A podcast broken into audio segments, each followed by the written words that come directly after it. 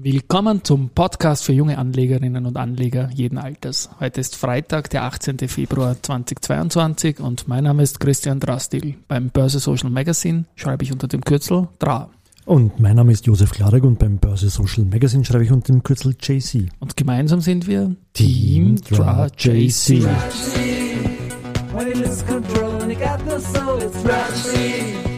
When the morning cries and you don't know why it's hard to bear. Ich freue mich schon sehr auf den neuen Jingle dann. Auf unseren neuen Team-Song, Tragedy eigen komponiert. Nachdem die BG-Version wird abgelöst dann, oder was? Die wird dann abgelöst. Hätte schon vor zwei Wochen sein sollen, ja, aber stimmt, dann hat mich ja. ja. diese fucking Krankheit da erwischt irgendwie und jetzt, aber im, am 4. März ist der neue. Dann ist soweit. Ist ja. der neue Termin. Schauen wir am Markt.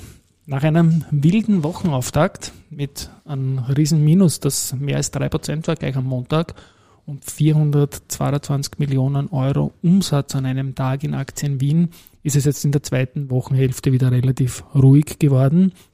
Tendenz leicht nach unten nach einer kurzen Erholung. Wir stehen jetzt aktuell bei 7.859 Punkten im ATX DR. Das ist ein Minus von 0,52 Prozent zu gestern und zeigt noch 11 Punkte über dem Jahresstartwert an.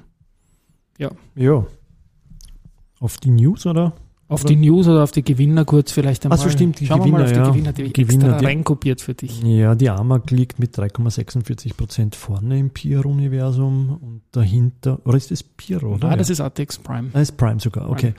Wienerberger dahinter und dann die Frequentis noch und äh, die OMV drückt heute den ATX stärker mit 2,2 Prozent Minus. Ja. Mhm. Wienerberger als Stichwort. Ähm, wir haben den CEO, den Heimo Scheuch, der auch Aufsichtsratschef der Wiener Börse ist und auch Partner in unserem Podcast und auch einen eigenen Heimo Scheuch Podcast hat, damit ein Kollege ist, aufs Cover vom neuen Börse Social Magazine gegeben. Das ist jetzt endlich in der Druckerei. Da hat es Delays auf unserer Seite und auf anderen Seiten gegeben. Und ja, nächste Woche ist das Ding in der Post und wir arbeiten schon an der nächsten Nummer. Das wird jetzt wohl nicht der Grund sein, dass am Cover ist, dass die Wiener Berger heute steigt. Aber das glaube ich. Spann spannende Aktie auf jeden Fall. Jo, Schauen wir zu den Nachrichten. Bei den Nachrichten haben die, hat die Rosenbauer vorläufige Zahlen äh, für 2021 gemeldet und zwar liegt der Umsatz und das EBIT äh, unter den 2020er Werten.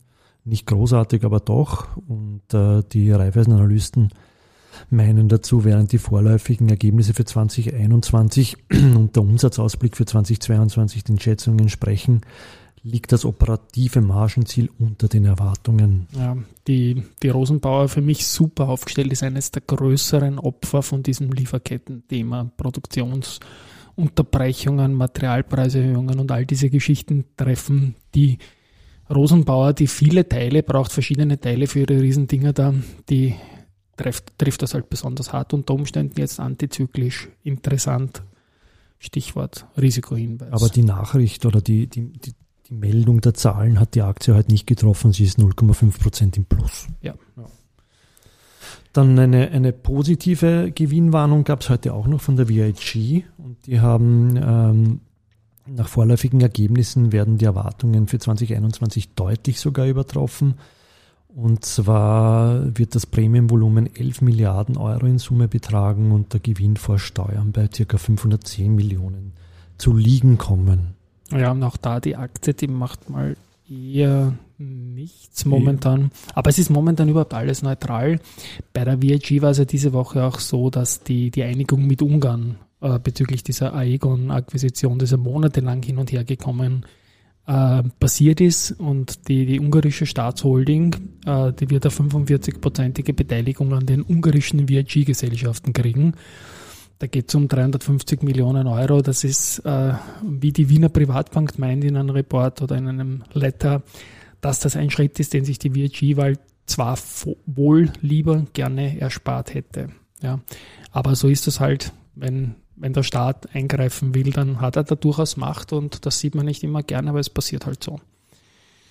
Ja, Gut, dann gab es noch Research und zwar äh, die erste Gruppe hat die Kaufempfehlung für die Strabag äh, äh, behalten und das Kursziel auf 43,6 von vorher 42,6 erhöht. Mhm. Da habe ich auch noch einen Satz dazu von der, von der Wiener Privatbank die ja immer ziemlich viel Literatur in ihre Letter reinschreibt. Da gibt es einen schönen Satz zu Strabag, der geht so. Während Norwegen bei Olympia die beste Medaillenquote pro Athlet aufweist, kann das heimische Bauunternehmen Strabag zweifelsohne behaupten, dass man eine der besten Rentabilitätsquoten im Bausektor aufweist. Da fühle ich mich voll angesprochen, wenn man irgendwie so private Vorlieben irgendwie unbedingt in einem Satz mixen will. Und, und Sport und Wirtschaft, da sind wir uns, glaube ich, einig, das passt immer gut. Das haben wir gestern eh, glaube ich, zum Schluss haben wir da noch auf die, auf die ähm, EBIT-Marsch kommen oder was bei ja. 4% oder was war das, glaube ich, gestern haben wir das genannt. Genau, für die Baubranche ist das exemplarisch hoch. Ja. ja. Und hier die Bestätigung von der Wiener Privatbank quasi in der Aussage. Genau. Genau, und dann haben wir noch die Bärenberg Bank hat dann bei Zumtobel äh, auf Halten gestellt äh, und äh, Kepler Chevreux hat bei der äh, A1 Telekom Austria auch auf Halten. Äh, Kursziel 8,6 Euro. Beide haben leicht erhöhte Kursziele. Beide leichte Erhöhung genau. und dann äh, Raiffeisen Research hat die Föstalpine von Halten auf Kaufen gestuft und das Kursziel von 38,5 auf 41 Euro erhöht. Mhm. Warta habe ich gefunden in einem Podcast und zwar von dem von Finanzen.net, ne, Hotbets heißt der, ist einer der, der meistgehörten. Und da wird die Aktie auch sehr spannend jetzt äh, unter 100 Euro besprochen, können wir dann in den Shownotes verlinken. Die alten Höchstkurse sind natürlich auch da weit weg wie bei vielen technologiegetriebenen Aktien. Und abschließend möchte ich noch was nennen, wenn, oder hast du noch einen Punkt? Nein, ich sehe nichts mehr, ich bin zufrieden und durch quasi. Zufrieden ist ein wunderbares Wort. Oh? Ja. Na, also abschließend, wir haben ja zum Jahreswechsel die, den lässigsten Moment in der Wiener Börsegeschichte gewählt und da haben halt 50 Leute um ihre Inputs gefragt und einer davon war äh, Michael Lilacher, der Mike. Und ja, ich freue mich immer, wenn ich mit Mike Kontakt habe und er, er nennt da seine fünf Punkte und die möchte ich noch kurz durchgehen, weil es heute eh auch so dünn ist. Also er denkt, äh, Punkt eins war noch die Erinnerung an RG und RW, er repartiert Geld und repartiert Ware, das war Ende der 80er Jahre ein Klassiker beim halben Kurszettel von Wien. Hast eigentlich keinen ganzen Kurs bilden können, also Kurs schon, aber die Nachfrage und das Angebot wurde nicht zur Gänze befriedigt einfach. Und das ist nur eine Teilausführung gewesen. Also mhm. Also wenn RG, RW da war, dann weiß genau, okay, da, zu dem Niveau war was da, aber es hat halt keinen vollen äh, Ausgleich von Kauf und Verkauf gegeben. Und dann gab es noch das zweite, das war dann W und G, also Ware und Geld.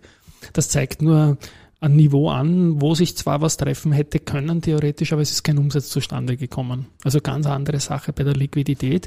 Aber da sind manche Aktien einfach, die angenommen, die ist gestanden bei 100 Schilling damals natürlich, ja. Mhm. Dann ist die nächsten Tag bei 120 G, bei 130 G, im übernächsten dann bei 140 G hat er 40 Prozent plus gemacht, ohne dass er ein Euro oder ein Schilling damals gewechselt hätte, weil die, die Geldnotierungen das einfach nach oben gezogen haben und nur das Niveau angezeigt haben. Mhm. Der zweite Punkt vom, vom Mike äh, ist etwas, was mir persönlich auch sehr, sehr gut gefällt, nämlich diese Partly Paid Emission der Verbund.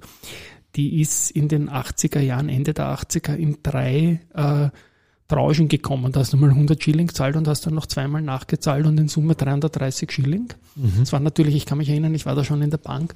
Das war abwicklungstechnisch erstens mal komplex und zweitens mal schwer zu erklären den Kunden. Aber es hat ihnen trotzdem taugt. Irgendwie war vielleicht der erste Sparplan in einer Aktie überhaupt.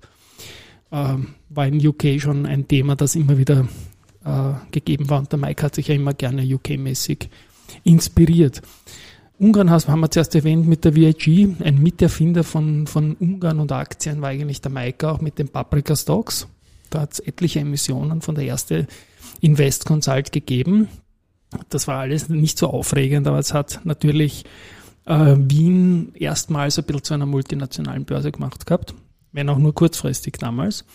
Viertens war dann diese Kahane-Familie, Montana, Jungpunzlauer, die Aktie konntest du um ein paar Schilling kaufen nach der Übernahme von Pfizer ist das auf 100.000 Schilling damals gestiegen. Also ich kann mich erinnern, da war, das, das war die 100.000 Schilling-Aktie, die, die was, Und die hast du ein paar Schilling gekriegt, oder was? Ja, ein paar Schilling stimmt nicht ganz, aber sie hat schon also wird nicht mehrere hundert Prozent gemacht, aber ein paar Schilling waren es nicht. Okay. Also es waren schon ein paar hundert Schilling oder ein paar tausend Schilling. Ja.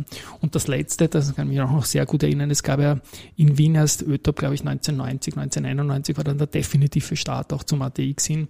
Gab es ja keinen Optionshandel, so wie es jetzt auch keinen mehr wieder gibt, seitdem die ÖTOP eingestellt worden ist in Wien. Äh, und da die erste Short ist begeben. Das waren kurzlaufende Optionsscheine, die aber wie Optionen funktioniert haben, nur drei Monate äh, gelaufen sind und unglaubliche Umsätze gehabt haben. Das war damals wirklich ein Hammer für Spekulanten. Und der letzte Satz von Mike gefällt mir recht gut, sind vier Worte, wäre heute sicher verboten. In dem Sinne würde ich mal sagen, nur nicht zu viel verbieten, liberal bleiben und ein schönes Wochenende, oder? Wünsche ich auch. Schönes Wochenende. Baba. Ciao, ciao.